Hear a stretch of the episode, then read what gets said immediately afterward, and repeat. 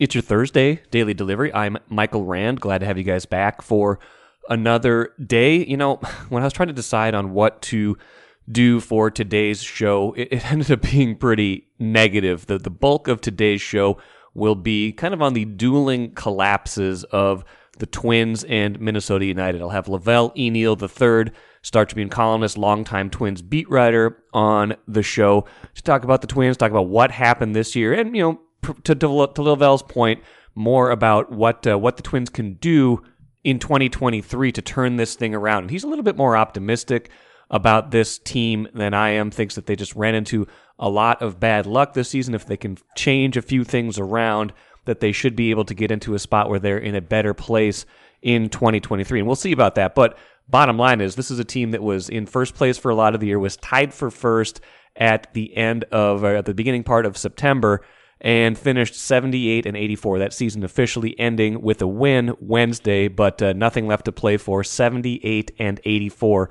was their final record. And I'll also talk with Jerry Zgoda, covers Minnesota United for the Star Tribune. Loons in the midst of a terrible slump. They've been outscored 14 to 2 in their last 6 matches.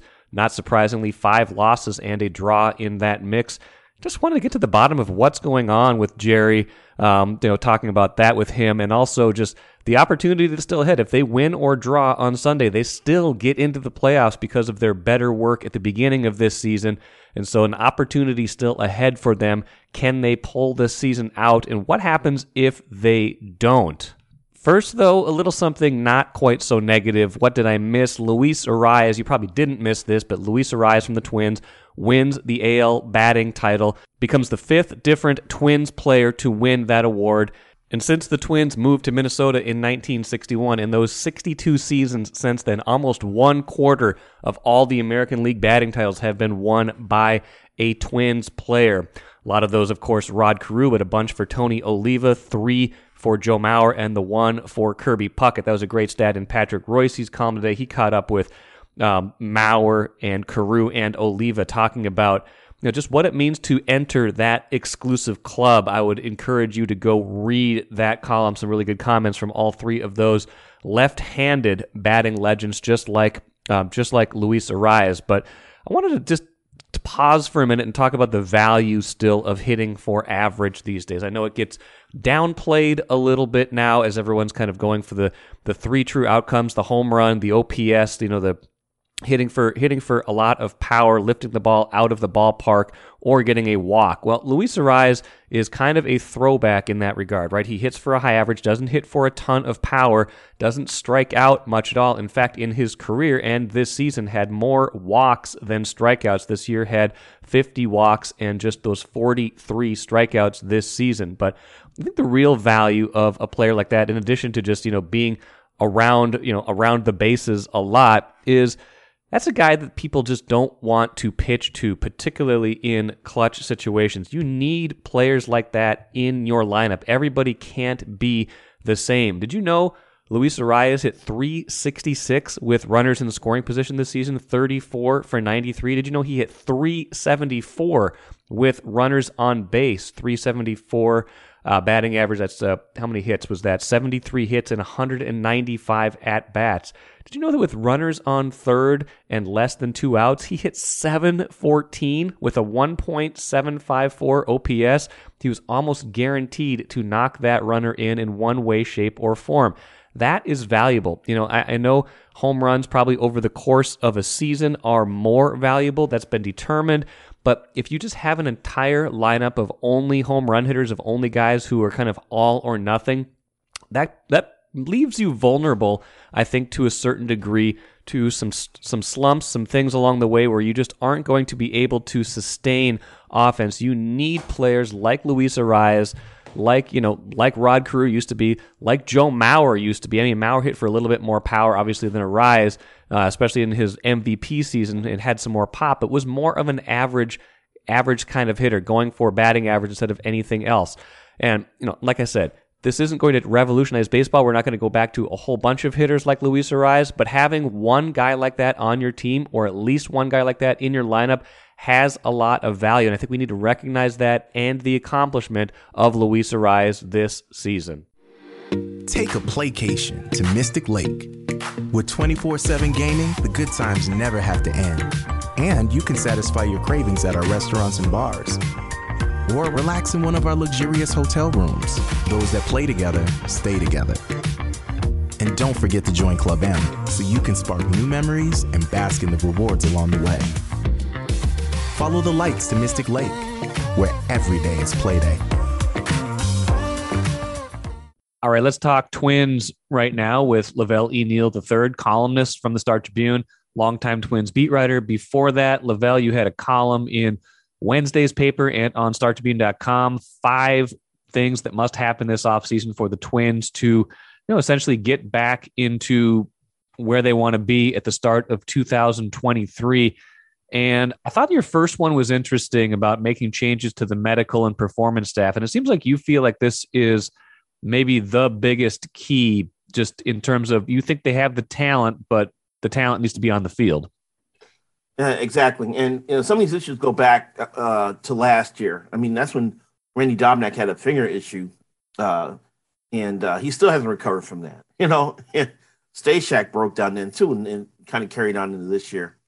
Um, and I know that I'm sure there's some competent people part of that staff there, but something went haywire here. When you pull a groin muscle like Bailey Ober did and it knocks you out to September, that's a problem.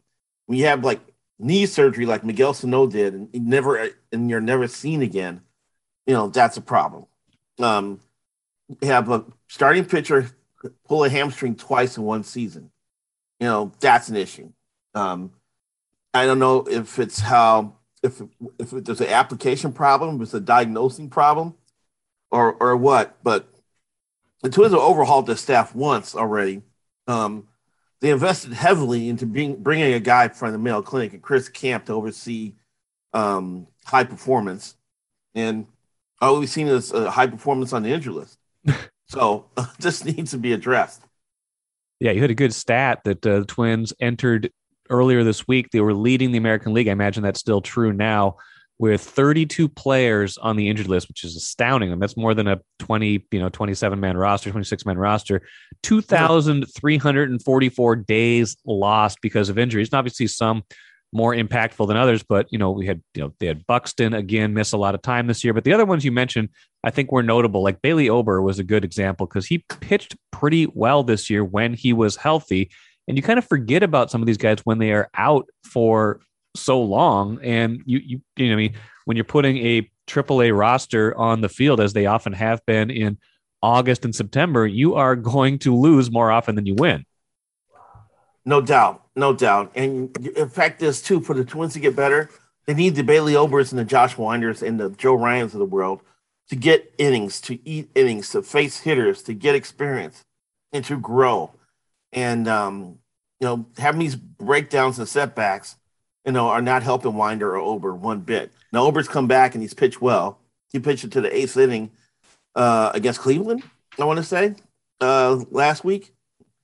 And so, you know, there's promise there. So they they got to put these guys in a position where they can get on, on the on the mound and show what they can do and show they can be part of the future here. I you know I like the talent that Winder has, but you know I like to see him stay on the field so he can show show it off a little bit more. So you um, also want them to restructure the bullpen, which makes a lot of sense. I mean, I feel like part of the problem this season was that if you're going to have a pitching plan where you're taking guys out after five innings, sometimes even less, in the case of mm-hmm. Chris Archer, you need to have a pretty good plan in the bullpen. It just felt like they were an arm or two short all year. And even when they tried to address it at the trade deadline, it didn't quite go how they wanted it to. So, um, what, what's your what's your bullpen plan? How do you how do you get that done?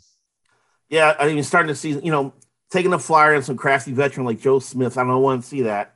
I want to see them go after like a higher caliber uh, re- reliever type. Um, you know, I even threw out Brad Hand as an option because um, he can get right-handers out. Although I think this year for Philadelphia, he was more of a one or two batter guy, but he still knows how to get guys out, and that would help move the chains um, in the sixth or seventh inning. And plus, he's a local guy, so I threw it out there because people like the, the, local kids. You know, we do like the local um, guys they've got to make it some a good bullpen. Um, especially if Alcala comes back from his uh, elbow issue and is back in that mix there. Because now you got Alcala, Lopez, and Duran. There's three hard throwing guys there. uh, the final three innings. But you know, I, I want another arm. Um, you hope that Rocco is not put in a situation where he has to pull starters after five innings as much as he did right this year. Um, I, we do have to remember that there were times where he tried to let guys pitch six, and sometimes seven innings, and they would immediately get in trouble, and he had to go to the bullpen. So it's not like uh, it's a hard, fast rule that you know after you get two times through the order, you're out. But his red, his warning signs start flashing when you try to pitch a, a third time through. All of a sudden, a couple of guys get on base. So, but you know, for those days that you need to cover 12 outs with that bullpen, you better have some good arms coming out of the coming out of that from your relief corps. So I'd like to see them add or either trade for or sign one more quality arm out of that bullpen to, to go with the mix. And you know, it, it's I mean, it's like I said, it's not it's not a terrible mix whatsoever. I mentioned I mentioned Duran. And, you know, Matt McGill throws hard. He's got promise. Um, who else I got here on this list? You know, Griffin Jackson's service, a serviceable guy. You know, so it's not hopeless. here. Thielbar good against lefties. I know Jovani Moran's probably on the development program, but just give me one more guy there, and then I think next year's bullpen could be a force. Now, part of the mystery of this season was the mid-year departure of Wes Johnson and whether or not he had to leave when he did at the end of June or whether that could have waited until the end of the year. But whatever the case, um, you noted, and we've all written that the staff ERA ballooned in July, and the pitching staff really hasn't been the same since then to a large degree. The bullpen had a little bit of a better stretch in August for a while, but you know, filling that role and also figuring out, you know, why Wes Johnson left and, making sure that doesn't happen again has to be a top priority too. Yeah. Um, and I think, you know, they had no choice but to put Pete Maki in that role um, because it's really be hard to hire someone from outside the organization or from a college program uh, if you end up going that route. Or yeah, at that point, know, for sure. You know, so they had to kind of ride out with the interim guy in Maki, but now they get to conduct a thorough search. They can they can they can go look at their system.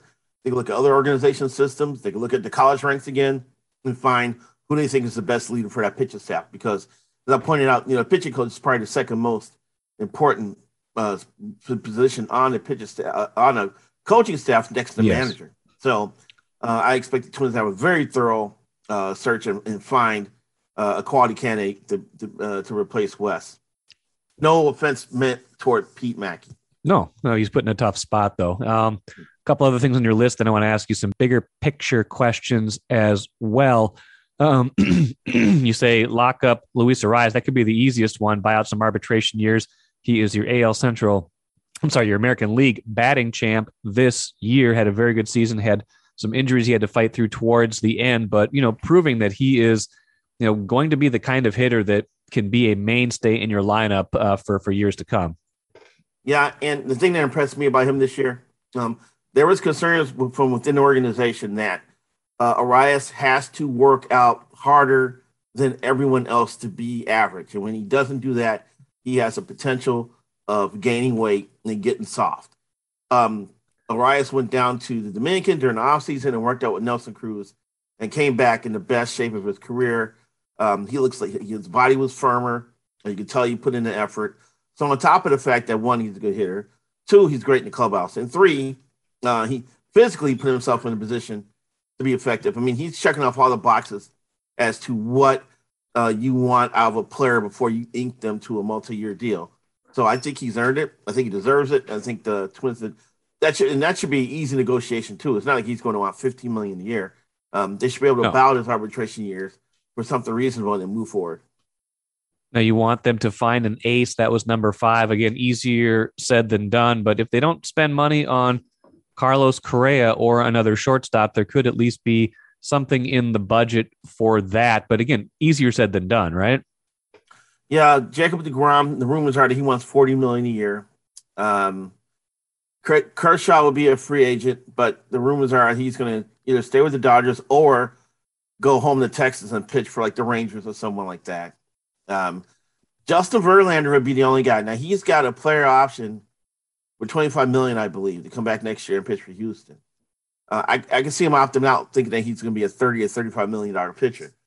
Um, I can see the Twins, you know, tossing three times 30, maybe three times 35 at Verlander for three years, you know, and see if he takes it. He's the guy that wouldn't need an eight year contract, which I think the Twins are averse right. to offering.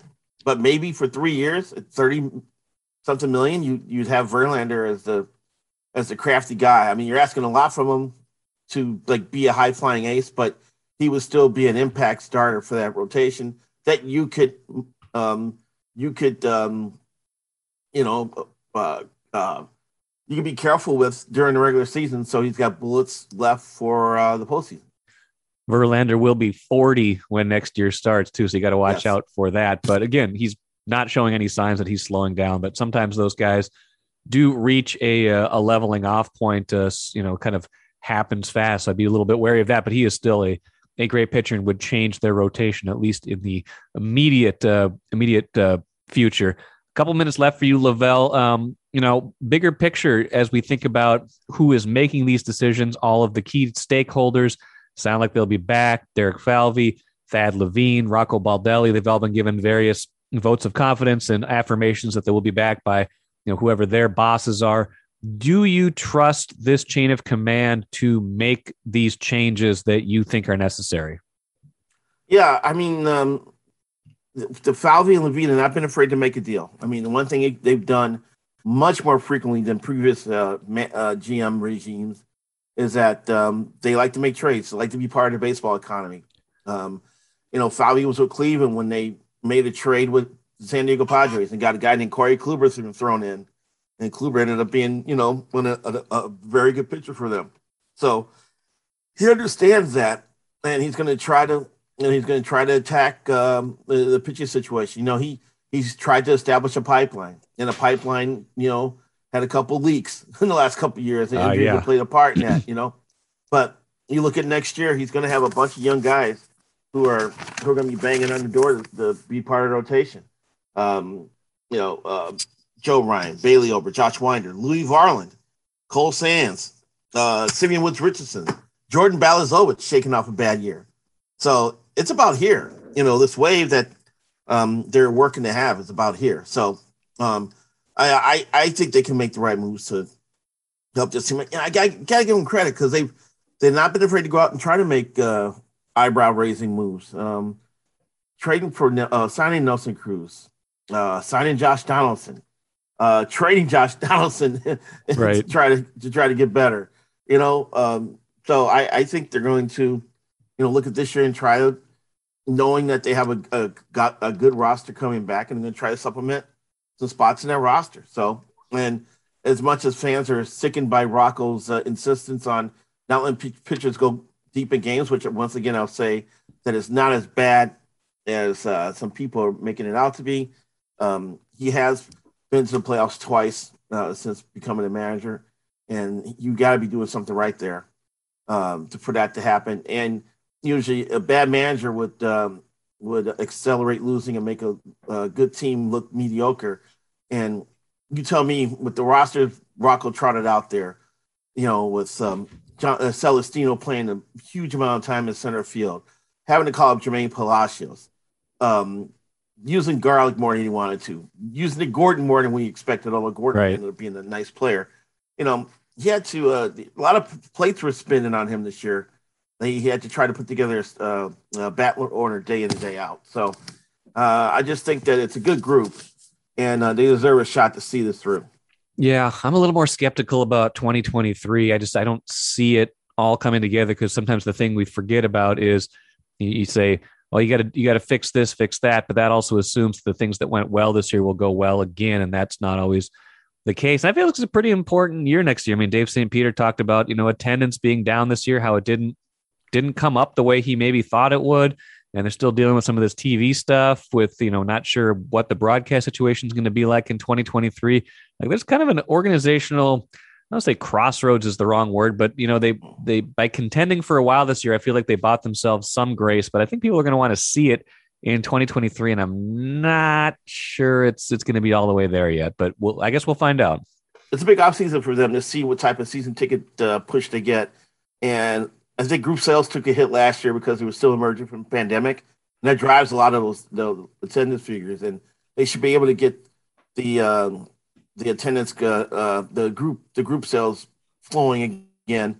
Um, we're going to have an in-face Diamond Awards banquet. We're going to have a. They're going on Twins Caravan again, so um, they're getting back to normalcy in terms of off-season maneuvers and reaching out to the community, and maybe that will help pick things up. Plus, I think slowly but surely people are going to be more comfortable coming downtown to watch baseball at night and knowing they can go home safely, especially when you're going to have a pitch clock. And now games are probably going to end yes. at 10 o'clock instead of 10:30. I think that's going to make a difference. I will like that, and I'll like fewer games against all the dregs of the AL Central, even though that might uh, might drag their record down a little bit overall. That's a some big things in 2023. Lavelle E. Neal III will be there to chronicle a lot of them as a columnist for the Star Tribune. Lavelle, thanks so much for uh, joining me here today on Daily Delivery, and uh, let's talk again soon.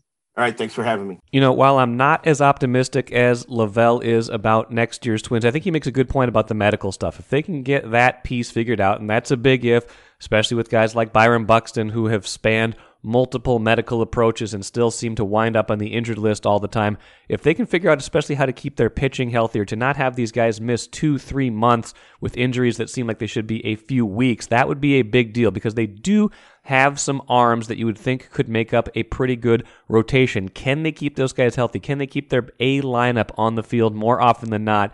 If they can, I think they at least have a chance to warrant the sort of optimism that Lavelle is asking you to have as part of Collapse Thursday on Daily Delivery, I'd like to welcome Jerry Zgoda onto the podcast. He covers uh, the Minnesota United for the Star Tribune. That team uh, fell apart pretty much just as dramatically as the Twins did over the last five, six weeks. The difference being, Jerry, that even after going 0 5 and 1 in their last six matches and being outscored 14 to 2 in the process, they still do manage to control their own playoff destiny going into the Sunday 4 p.m. home match against Vancouver. Um, so luckily for them, the season is not six games long; it is 34 games long, and in the first 27, they did enough work to still put themselves in this position. Um, that said, what is the uh, what is the state of the club going into decision day? Well, it's crazy, isn't it? Uh, that's a, a, phrase from uh, Adrian Heath yesterday. The fact that all that has transpired these last six games or six weeks, and they're they're still in position not to only make the playoffs, but they could still get a home field uh, first round game. So um, weird weird league. I mean, a, a year ago, I don't I'd, I'd, forgotten this, but they got into the playoffs here, the first team since '99, I think, when the league was much smaller and more teams made the the playoffs. They were the um, uh, first team since then to lose the first four games of the season and still come back and make the playoffs this year they're doing it uh, the reverse, coming in through the back door. Yeah, um, we can get into some of the the what's going on, how how they've lost. You know, five of last six had a draw, and the other one. Um, run run me through the scenario. So if you're just looking at the standings, you might be like, wow, these teams are very tightly bunched, but the the odds and the the you know the the tiebreakers really do still work in their favor to the point that all they need this weekend is a draw against Vancouver, um, which seems like a very possible outcome, even as much as they've struggled lately. Vancouver down at number nine in the standings right now. And if, like I said, if the Loons just get a draw, they will still make the playoffs in some way, shape, or form. But if you're a believer in momentum, you got the, the Loons 05 and 1 with the uh, Whitecaps have won three in a row, all of them at home, granted, not on the road in a, in a playoff game, but certainly two teams going in opposite directions. So, but as you said, yeah, they can still make the uh, playoffs. They, they, with now where they would end up is basically four teams fighting for two spots left. So, but up until now, everybody's been pretty kind to them. People have won when they needed to them, lost or draw when they needed needed, and they're still in it, still in the thick of it. They're still in seventh place.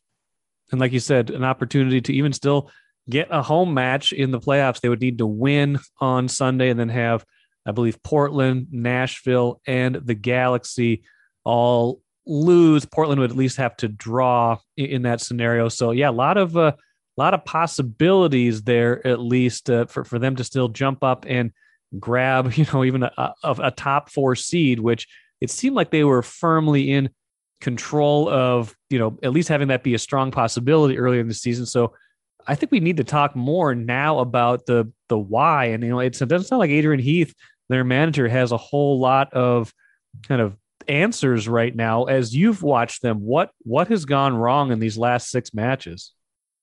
Well, one, they don't have a, a you know a, a, guy you can count on to score goals. They don't have a guy to, to just br- make something out of nothing. You know, they, have had some some other things going on. You know, they had Reynoso with the suspension, and you've had Robin Lod hurt. I'm not sure where they have to can play him or have to play him, but uh, by and large, they haven't had guys who they need to score goals. Amarilla, Fragapane, you know, uh, Bong, Bongi got hurt and he's out. Now they're relying on uh, Garcia. So um, uh, you look to that, like you mentioned, they were out, what outscored 14 to 2, you said? In, yeah, in the last six, yeah. Up until that, they were what? They'd lost one time, I think, in 11 games.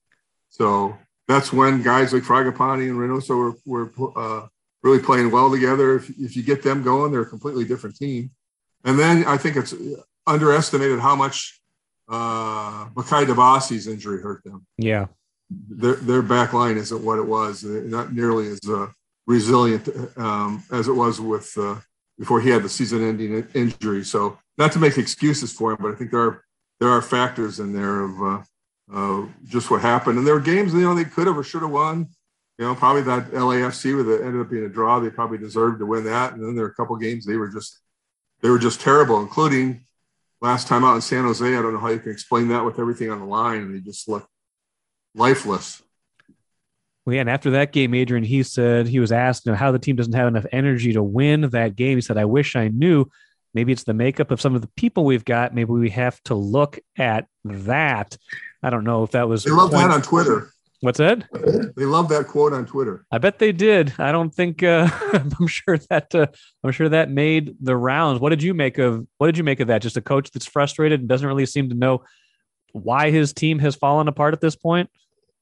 Yeah, probably something he should have said. You know, don't quite point the finger there when it could be. You know, he's the guy who put this team together too, and he's coaching it. And uh, well, I asked him yesterday, how do you ensure that what happened last weekend doesn't happen? He goes, I can't you know, you prepare them the best you can and send them out there and, and basically you see what happens. So uh, it's just it's just been a really weird season. I mean, it started out uh, early in the season not not good, and then they got that 11 game streak where they only lost once, and now you're back. It's just up and down and down. Um, very very weird year. How much do you think? I mean, Dayne St. Clair was playing at you know, certainly an all star level, almost an all world level earlier in the season. And it's not like this is all his fault, but, you know, 14 goals allowed by the team in the last six matches. And they only scored two. So, you know, the offense certainly bears uh, some of that burden as well. But how, how much do you think he was covering for some of their mistakes earlier in the year by making some pretty spectacular saves and keeping the, the sheet clean, so to speak? Yeah, well, they haven't had one now since was it June or I can't even remember how long. It's been a long time since they've They've had a clean sheet, and I think he cleaned up, like you said, he cleaned up a lot of their errors.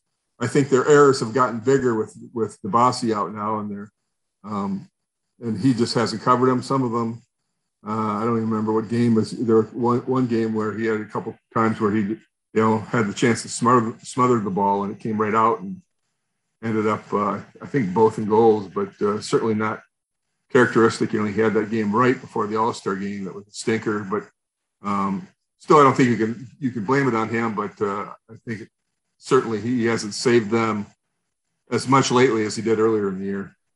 Like we've talked about, there's obviously still an opportunity to rescue this season to a certain degree. You make the playoffs, you still feel relatively good about yourself, and then once you get into the playoffs, anything can happen. Like we've talked about, this team has been up and down enough. Like it's not wouldn't be a shock, even though we've watched them struggle lately. It wouldn't be a shock to see them get into the playoffs and start playing better and maybe win a game or two. And then all of a sudden the narrative changes. But let, let's just kind of play devil's advocate for a minute. Let's say they lose on Sunday, or even let's say they they draw and then they go and get you know blown out in the first round of the playoffs. Like how do what what changes or how, how do they how do they make enough changes to make sure this you know doesn't happen again in 2023 and beyond? Because you know we got the people with the Heath out hashtags on Twitter and they've been after him for for years, but he just got a contract extension like three months ago. It doesn't seem like that's the place to start, but where do you start? Well, that's a good question. I mean, I, I you know, I, I, think a lot of people would think he would start there, but that contract extension certainly complicates things. I, I just pragmatically, I don't see them doing, and and uh, Dr. Bill McGuire and the, the ownership group have been pretty um, behind Heath, you know, through through all this, even when they've had had the tough times. Um, you know, I think they have to go back and look. I think go back and look at uh, the back line, see what they can do to, to add add people. You know, who better do they need around them than around uh, Reynoso than they they have now? You know, a, a guy like Fragapane hasn't hasn't really delivered, at least not consistently, what they hoped he would. You know, do you wait for these couple young guys to, to grow up and you know Bongi and uh, Mender Garcia and um, I'm a blank on, on the third guy, but uh, see those you know wait and see those uh, how they come and, and, grow up because they've you know had this weird mix of adding uh, older players and then getting these young mostly South American players, 23, 24, 25, which uh, Reynoso is just kind of moving out of that for that uh, um, age range. But, you know, they, they signed him to a new contract, three years, plus fourth an option. But that's going to go by pretty quick. You know, you got to put good guys around him and good players around him and make, make sure they utilize him signing that contract in the time quickly to, to cash in on it A couple more things for you, Jerry Zgoda, talking Minnesota United soccer big match Sunday decision day. Win or draw, they are in the playoffs. Lose, they are out. Um, as we think of status report, how how are they doing health wise? And uh, I believe they've got some. Uh, they believe they've got a suspension still going into this game too. Do they not? Yeah, they've had exp- uh, suspensions all through this, and that's one thing he says they're going to have to address at the end of the season. He kind of said a lot of it was with the South American guys in terms of emotion. He doesn't mind it if it's like a hard tackle or a play on the ball, but if it's delay of game or yapping at the officials, he has trouble with that, especially this late in the season when you lose Reynoso and now Kervin Arriaga for for Sunday's game, and then they're still waiting to see on Lod, who had Robin Lod, who has been doing some uh, warming up before training this week, but he hasn't participated in, in the actual training and probably won't until Friday or Saturday. And I don't know if that's enough time. I think they might have to win a game or maybe even two to get him back out there and see what he can do. Well, you've been around enough teams to to kind of see how momentum works, and sometimes it's just you know one goal can change a a, a season around and things like that. Um, any predictions for Sunday? I mean, this team has been in, in some pretty rough shape. They've, like you said, they've played some decent matches in between there, including that one against LAFC. How do you think they come out on Sunday? Well, it's been no, don't call me a homer, but it's been such a weird year. I just got a feeling that you know maybe they just they just turn the dial again and go in the opposite direction after going 05 and one. They beat Vancouver. Who knows? Maybe they win one game in the playoffs. Um, I just think it's been a, a, weird enough year that wouldn't surprise me at all if all of a sudden you see a completely different team. Now, certainly that could change and they could you know get out of there three nothing, but uh, uh, losers or whatever. But Vancouver does have a three game winning streak, but they've all been home games. This is supposed to be the big, I think they're aiming to have the biggest crowd ever. I think they're selling some standing room and they're looking for the biggest crowd ever. They're planning on the quote unquote blackout. They're asking uh, people to wear black for the game. Now that's a little tricky because you could say that might be for mourning if it doesn't turn out. yes, the, the, the funeral ends. of the season. Yeah, but but we'll see. We always will see. Should be a fun Sunday. I think it's four o'clock. So right after all the, the, all the games, all the Western games start at the same time. All the Eastern games right. at Central, and all the Western games at four o'clock. So this is all going to be going on. I And if you remember last year, they were playing the Galaxy, and when uh, Salt Lake pulled one out of their uh, backside late in the game, you, you, knew one of those teams, LA or uh, Minnesota, was going home, and the Galaxy had to get a goal and, and win. And the Loons just had to hold on for a tie, and they did. So maybe you'll get another one of those things where the last five minutes are going to be um, the whole season, basically. Man, that should kick off about an hour after the Vikings play the Bears. Should be a good Sunday of sports viewing. Uh, Jerry, appreciate it. As always, follow Jerry Zgoda's coverage, Star Tribune, startribune.com. And uh, we'll see if we have more Loons soccer to talk about next week or not. I look forward to it ultimately, I'm not sure how much value there would be in just making the postseason if the Loons can squeak in, you know, with a tie on Sunday and then just get run in the first round of the MLS playoffs. But it certainly does beat the alternative of collapsing all the way to the bottom. And we'll see if they can do that on Sunday. Hope the show wasn't too negative for you today. Just trying to bring you a dose of reality. That's what's been going on with those two teams in the last month. We'll try again to be a little bit more positive on Friday. Ben Goessling joins me to talk about the 3 and 1 Vikings. Until then, enjoy your day. I'm Michael Rand, back at it again tomorrow.